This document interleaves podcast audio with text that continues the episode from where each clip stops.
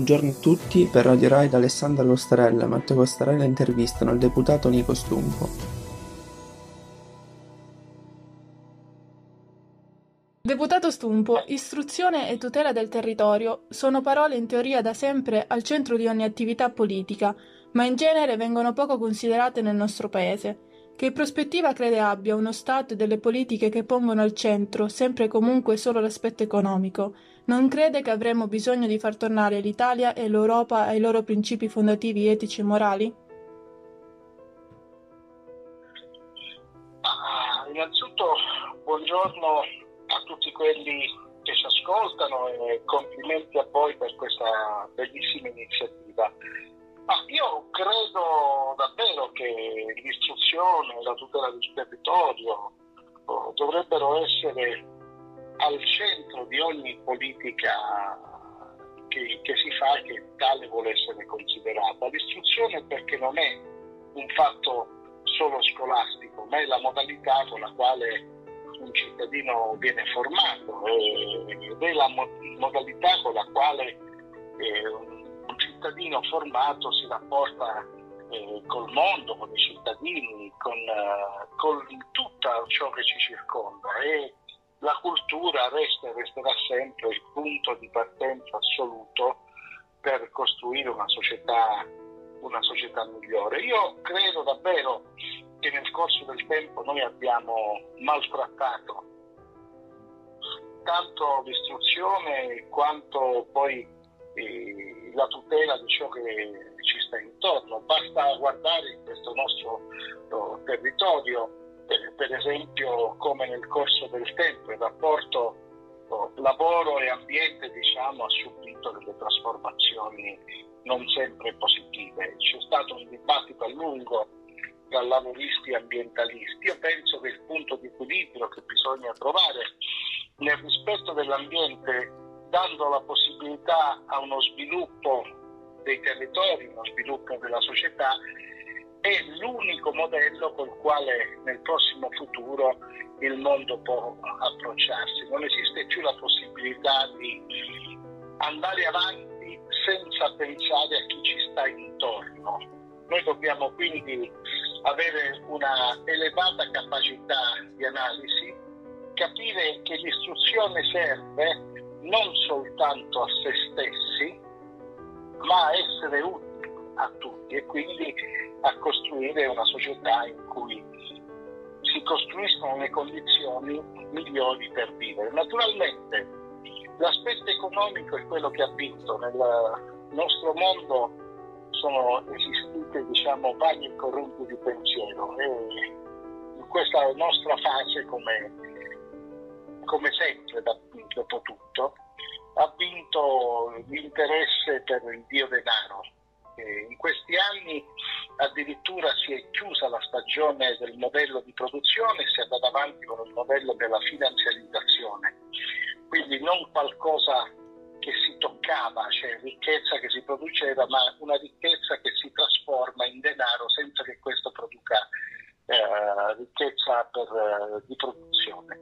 È chiaro che noi dobbiamo provare a cambiare questa, questo modello e, e mi auguro che anche una tragedia come quella che stiamo vivendo in questi giorni possa servire a cambiare la, la mentalità dei cittadini e soprattutto dei governanti.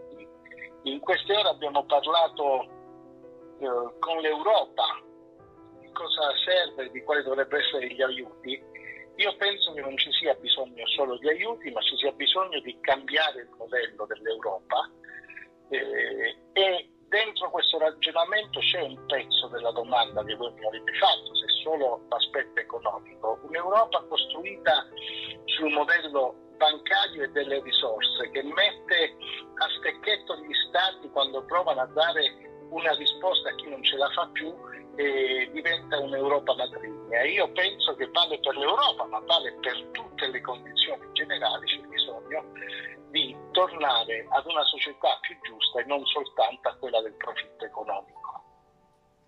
Vorrei chiedere allora quanta importanza hanno oggi parole come solidarietà e libertà. E quale sia la via da percorrere per rilanciare l'idea di un'Europa dei popoli, quale Spinelli e Rossi immaginavano.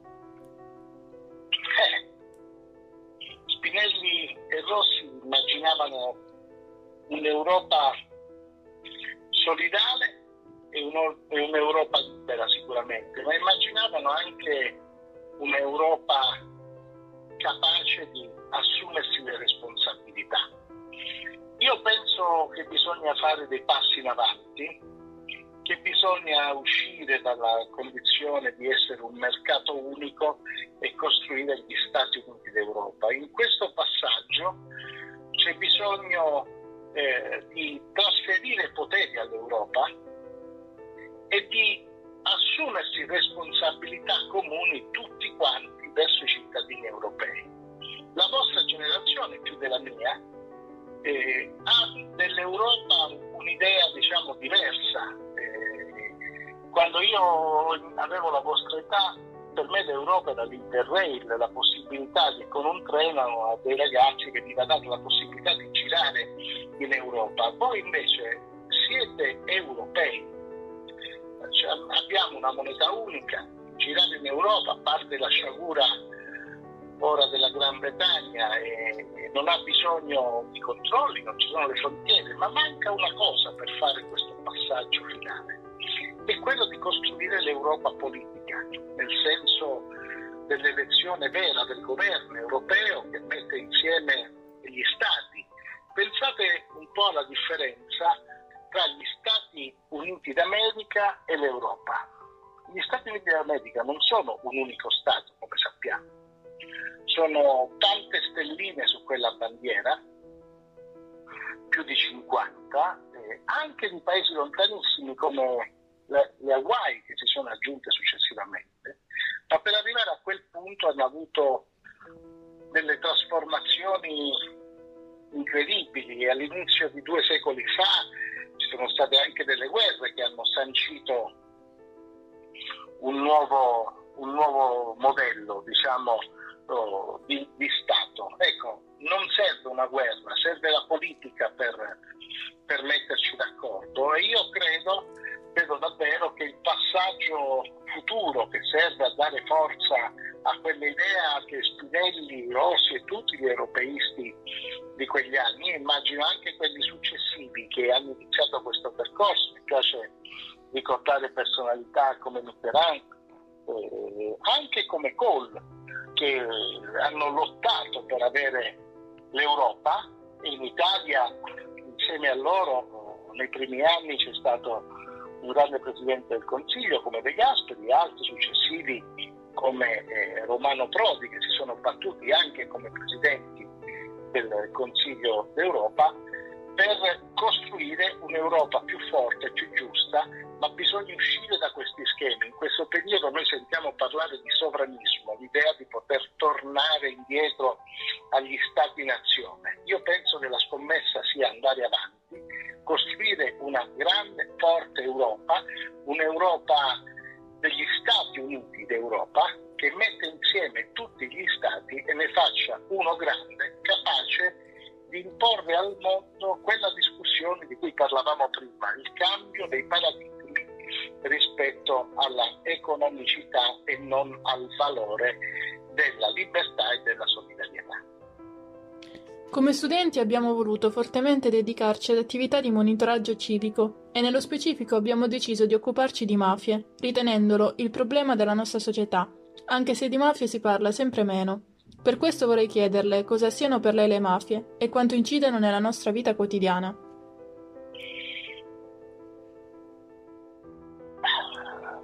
La mafia è, è un'organizzazione criminale che ha un controllo maniacale sul territorio e dell'economia. Ha avuto delle trasformazioni incredibili, si è passati da quella che si pensava essere soltanto un'organizzazione, per esempio in Calabria, familistica, di controllo del territorio, ad essere adesso una uh, sorta di potentato economico a tratti anche superiore allo Stato. E questa, questa condizione strozza la democrazia, strozza le libertà, strozza ogni possibilità eh, di, di sviluppo democratico. Basta pensare non ai nostri territori, ma in genere in Italia e anche fuori dall'Italia. Ormai è noto diciamo, come la capacità della piovra di inserirsi con i suoi tentacoli nelle varie posti dove si produce la ricchezza, eh, abbia trasformato queste organizzazioni criminali in vere e proprie organizzazioni che utilizzando metodi criminali sono diventate organizzazioni economiche e finanziarie a tutti gli effetti. E, è un nemico che noi dobbiamo sconfiggere. E dobbiamo avere il coraggio, come, come state facendo voi anche, parlandone, dicendo la verità, senza mai abbassare la soglia della, della non accettazione di questo modello, eh, mettere al bando anche quelli che dicono che la mafia non esiste oppure che la mafia è un fenomeno diciamo quasi secondario. Eh, penso davvero che questo, questo fenomeno che adesso ha trasformato il suo modo di essere resta il cancro che non consenta lo sviluppo di pezzi di territorio e che al tempo stesso ne condiziona la vita. Io oh, davvero penso che il ruolo della, della politica nella società e poi di, delle scuole, di, di, tutti quelli che si occupano insomma, di socialità, sia quello di parlarne, contribuire a riuscire a debellare un male che resta il primo del, dei problemi per la mancanza di democrazia e sviluppo di un territorio. Uno dei problemi che affligge il nostro paese è lo scambio elettorale politico-mafioso. Secondo quanto riportato nella relazione della DIA del secondo semestre del 2017, le risultanze statistiche relative allo scambio elettorale politico-mafioso di quell'articolo 416 ter del codice penale testimoniano il permanere di un pericolo latente nell'ambito delle amministrazioni pubbliche. Allarmante il dato della Calabria, i cui comuni sciolti nel 2017 rappresentano il 57% del, totale. La Calabria, a fronte di 31 denunciati arrestati dall'ex articolo 416 ter del codice penale, presenta 49 scioglimenti di comuni, ex articolo 143 del testo unico ordinamento enti locali, con un rapporto di 0,6 denunciati arrestati per comune sciolto. Basti pensare che nella sola provincia di Crotone, su 27 amministrazioni comunali ne risultano sciolte, con dati aggiornati al 2019, 9. Per, vor- per, questo vorrei chiederle quanto incida secondo lei la collusione della politica rispetto al dilagare dell'andrangheta? Ma una domanda che ha diciamo, non una difficoltà nella risposta, eh, ma che, che, come dire, tiene insieme in Brescia due questioni che dovrebbero essere tra di loro contrapposte e che ahimè invece capita di trovarle a braccetto e questo rappresenta per me che vivo l'attività politica come il primo punto è quello di provare a fare esattamente il contrario con una sorta di angoscia e anche di vergogna quando alcune amministrazioni comunali vengono sciolte per infiltrazione mafiosa. Naturalmente eh, noi dobbiamo sapere come ho detto prima, che per sconfiggere e fare una lotta seria bisogna essere inflessibili e che quindi come è successo per uh, altri mali che hanno attanagliato il nostro paese, penso al terrorismo, ci sono state leggi speciali, anche per la mafia noi stiamo adottando leggi eh, molto stringenti. Per esempio quello dello scioglimento dei comuni è uno di questi io penso che vada migliorata quella legge, per esempio, perché spesso succede che un comune viene sciolto perché eh, la mafia eh, è una sorta di mostro a più teste e si modifica. Quando la legge ha trovato nel modello di scioglimento l'infiltrazione eh, mafiosa, eh, hanno sostituito ogni tanto i politici con i dirigenti dei comuni, con il risultato comunque di sciogliere delle amministrazioni, magari non infiltrate, e lasciare poi successivamente che quegli stessi amministratori alla fine del percorso ritornassero a fare il proprio lavoro in quei comuni. Ecco, io penso che dobbiamo essere ancora più, più rigidi. Sono state fatte tante leggi in questo periodo, a partire da quello sulla, sull'utilizzo de, delle intercettazioni eh, per quanto riguarda appunto il voto di scambio eh, politico mafioso. Oh, e queste, queste modalità devono essere utilizzate per sconfiggere la mafia su tutti i fronti. È chiaro che la politica è quella più esposta e dovrebbe essere invece al contrario il primo baluardo contro l'infiltrazione, ma lo dicevamo prima, la forza e la capacità economica e anche la violenza con la quale la mafia, l'andrangheta, la camorra, la Sacra Corona tutte queste forme eh, di mafie che infestano i nostri territori hanno una, con la violenza e con la forza una capacità persuasiva che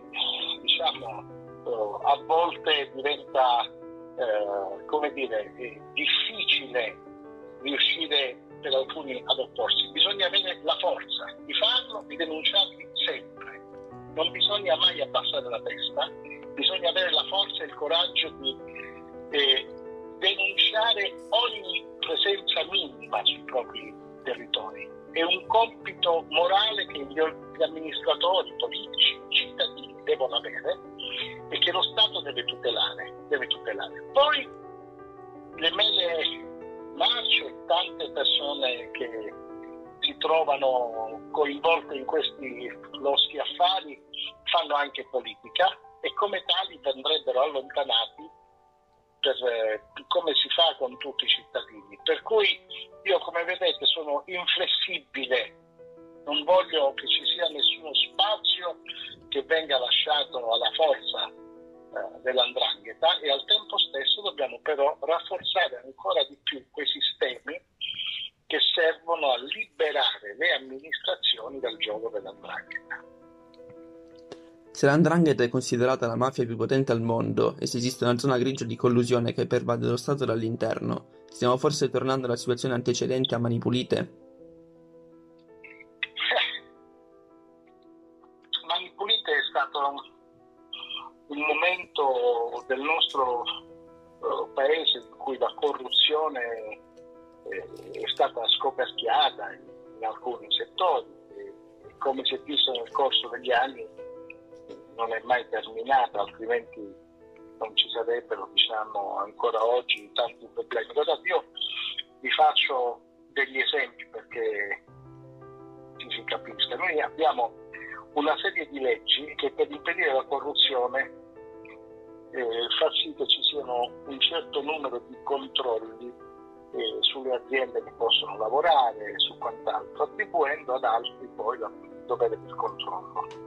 Eh, e, e siamo un paese che più aumenta la burocrazia, più aumenta il rischio che le cose anziché farsi velocemente bene si facciano con più ritardo e neanche particolarmente bene. Guardate quello che succede sistematicamente da, noi, si dice sui tempi della famosa Reggio Salerno-Reggio Calabria ci sono scritti dei tomi diciamo, di, di importanza e di rilievo anche numerico delle pagine. Questo per dire che non dobbiamo mettere insieme i due aspetti, la burocrazia e, e, e, e l'andrangheta. Altra cosa è quello che voi giustamente definite una zona grigia, no? che pervade lo Stato, è quello di cui parlavamo prima.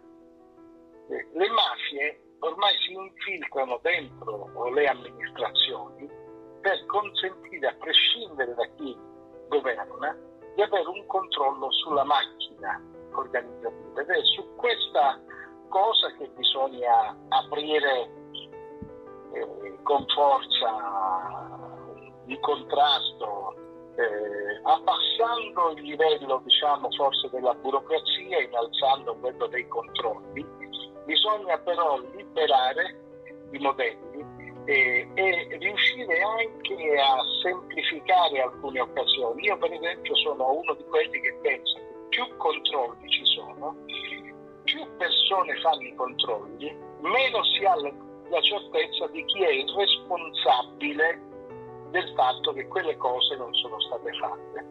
E allora eh, io penso davvero, tra l'altro in questa fase mi trovo a fare il, il presidente di una commissione in Parlamento che si chiama di semplificazione, eh, che ha poteri soltanto consultivi, non, non può imporre delle norme, eh, ma stiamo facendo in queste giornate, fermi ormai come tutti da, da, quasi due mesi, ma dovremmo concludere una prima indagine conoscitiva sulla digitalizzazione dei diritti sanitari e dei servizi, alla, uh, dei servizi ai cittadini in sanità e la prossima sarà sulla semplificazione della pubblica amministrazione. Io penso che in quella indagine conoscitiva vorrei provare ad inserire un criterio che piuttosto che avere 100 controlli è bene avere un responsabile. Quel responsabile sarà la persona con la quale la pubblica amministrazione dovrà vedere, verificare se ha fatto rispettare i parametri o meno, altrimenti ci si nasconde tutti dietro un dito e si lascia quella zona grigia che diventa un po' come in quei casi diciamo, in cui non si pulisce bene e si proliferano le infezioni. E quello dell'andrangheta è misterioso e letale per tutto il paese. Un noto quotidiano tedesco, il Die Welt, ha accusato l'Italia di essere in pratica un paese controllato economicamente dalle mafie. È invece noto come l'andrangheta sia molto ramificata in Germania, non le pare che le mafie siano oggi un problema europeo e non solo italiano? E cosa dovrebbe fare, secondo lei, l'Europa per affrontare unita questo problema? Qualche, qualche giorno fa ho, ho, ascoltato l'intervista del procuratore Gratteri che proprio in merito a questo argomento lamentava della mancata capacità di mettere in sinergia eh, la polizia, se così posso dire per semplificare, la magistratura tedesca e quella italiana quando ci fu la nota vicenda di Duisburg. Io penso che in alcuni paesi ci sia una sottovalutazione, per faciloneria si danno patenti ad altri senza percepire quello che sta facendo. Guardate, eh, l'andrangheta è un fenomeno che è nato in Calabria ma che ormai si è steso in tutta Italia. Voi siete a conoscenza per esempio di un importante processo che si svolge in Emilia Romagna, a una cosca del, della provincia di Crotone, il processo si chiamava Emilia e, eh, e ha scoperchiato una ramificazione nel, nelle, negli appalti di costruzioni di pavimenti terra che gestiva l'intera fascia emiliana, diciamo, la Parma, Reggio Emilia e quant'altro. E, e come dire, anche lì si è visto come in un territorio che non conosceva il fenomeno dell'andrangheta è stato molto più facile inserirsi proprio perché non si era a conoscenza né delle persone né dei fenomeni né su come provare a contrastarli. E, è successo in Italia ed è così anche in Germania, non è un caso che tante attività commerciali e non solo, ma finanziarie, che sono spostate sicuramente fuori dalla Calabria, visto che non brilliamo per ricchezza, diciamo, di nessun tipo, ma eh, in Germania e in altri paesi d'Europa eh, la criminalità organizzata investe come se investe, controlla, controlla anche con forme criminali, criminose, diciamo, quei, quei luoghi. E allora io penso eh, che molto sta nelle cose che ho detto all'inizio, quel sogno interrotto e spezzato di chi vuole costruire un'Europa forte, che l'Europa non si fa soltanto con una moneta, non si fa soltanto con una banca centrale europea, ma si fa costruendo politiche comuni europee le si fa econom- quindi con politiche economiche, lo si fa con politiche istituzionali, lo si fa anche costruendo delle forze di interposizione, di conoscenza, di, dire, di, di, di polizia e non solo, capaci di fronteggiare tutti i problemi eh, che ci troviamo davanti. E questo della pervasione delle mafie in tutta Europa e non solo, credo che sia uno dei temi da discutere. Poi non vale per l'Europa, voi sapete benissimo, non vale solo per l'Europa, sapete benissimo per, anche grazie alla cinematografia quanto queste nostre eh, infiltrazioni mafiose pervadono diciamo, di rapporti l'intero mondo. E di queste settimane oh, una bellissima serie eh, scritta attraverso il tratto dal libro di Saviano, 000, che fa vedere come i rapporti tra l'andrangheta e pezzi del, dei, dei, trafficanti del Sud America, eh, quello che c'è stato negli anni passati con i grandi padrini negli Stati Uniti, in Canada, insomma la lotta al crimine è la lotta del mondo, dell'umanità ma bisogna avere politiche comuni per poter essere efficaci, perché mentre l'andrangheta parla la stessa lingua e utilizza gli stessi schemi, non si può pensare, eh, non si può pensare in nessun modo di sconfiggerla attuando modalità diverse in ogni paese. Se esiste un sud più a sud del sud rappresentato dalla Calabria, che prospettiva economica, sociale e morale vede per la nostra terra e cosa pensa di ragazzi come noi che hanno deciso di occuparsi di antimafia. Bravi, la prima cosa che mi viene da dirvi è che siete davvero bravi, visto alcuni dei lavori che state facendo e state provando a mettere in campo quella cosa di cui abbiamo parlato prima, che è la capacità di parlare di agire eh, per combattere la mafia, quindi ognuno deve mettere nel proprio arco oh, ciò che può. Voi ci state mettendo la vostra faccia di giovani, lo fate attraverso iniziative come queste in cui si parla di mafia, lo fate con altre iniziative, eh, lo fate organizzandovi in una modalità per cui da, non da soli, ma come una comunità, volete dire basta alle mafie e sia il ritorno della democrazia, lo sviluppo, la crescita culturale di, questa, di questo nostro mondo. E naturalmente in questa vostra modalità c'è anche l'idea di sviluppo che deve avere la nostra terra, la nostra regione, la Calabria. E c'è sempre, avete ragione, un sud più a sud di qualcuno, vale anche per il nord. Questo, guardate, perché vale in quella domanda che mi avete fatto prima, i tedeschi quando dicono no, l'Italia è un paese controllato dalle mafie, non dicono mica è l'Italia del sud, dicono l'Italia e anche quelli di Bergamo Alta, quelli che si sentono i più a nord di tutti, vengono messi in, mezzo in questa discussione da quelli che sono più a nord di Bergamo Alta, che stanno in Germania, e poi ci sarà qualcuno in Finlandia che lo dirà anche ai tedeschi. E via via ci sarà questo modello. Noi dobbiamo rompere un po' questo meccanismo di scarica barile e capire, come abbiamo detto, che per sconfiggere la mafia c'è bisogno di una battaglia comune e c'è un'unica possibilità, quella di creare sviluppo e lavoro. E, e diventa un fatto conveniente per tutti.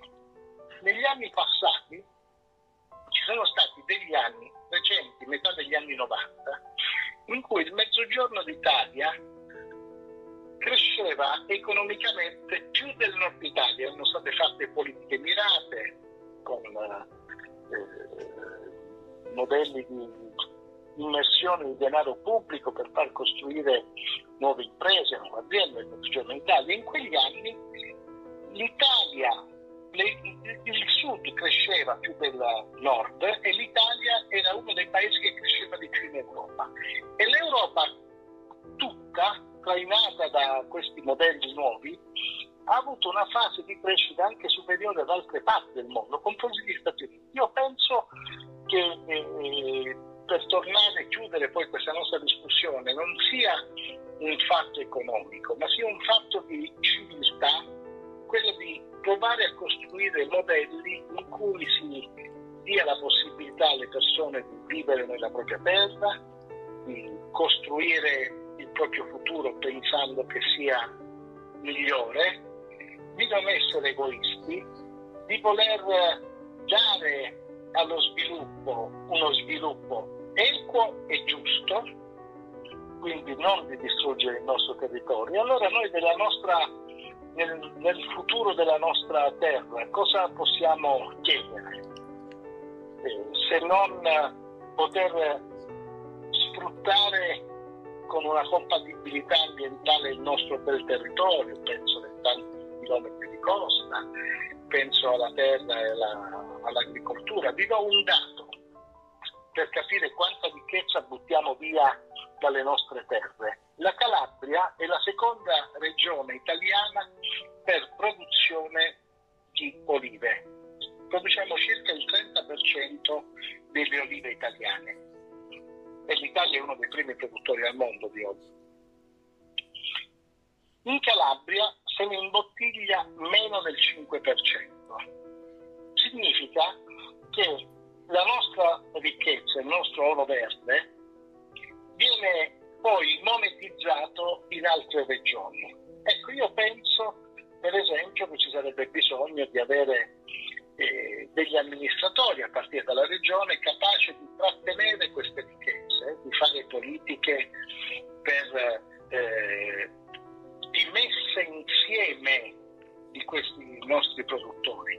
Perché per esempio in alcune regioni italiane c'è un modello che è quello oh, di costruire dei, dei consorsi o delle cooperative dove portare queste olive e poi metterle insieme in produzione.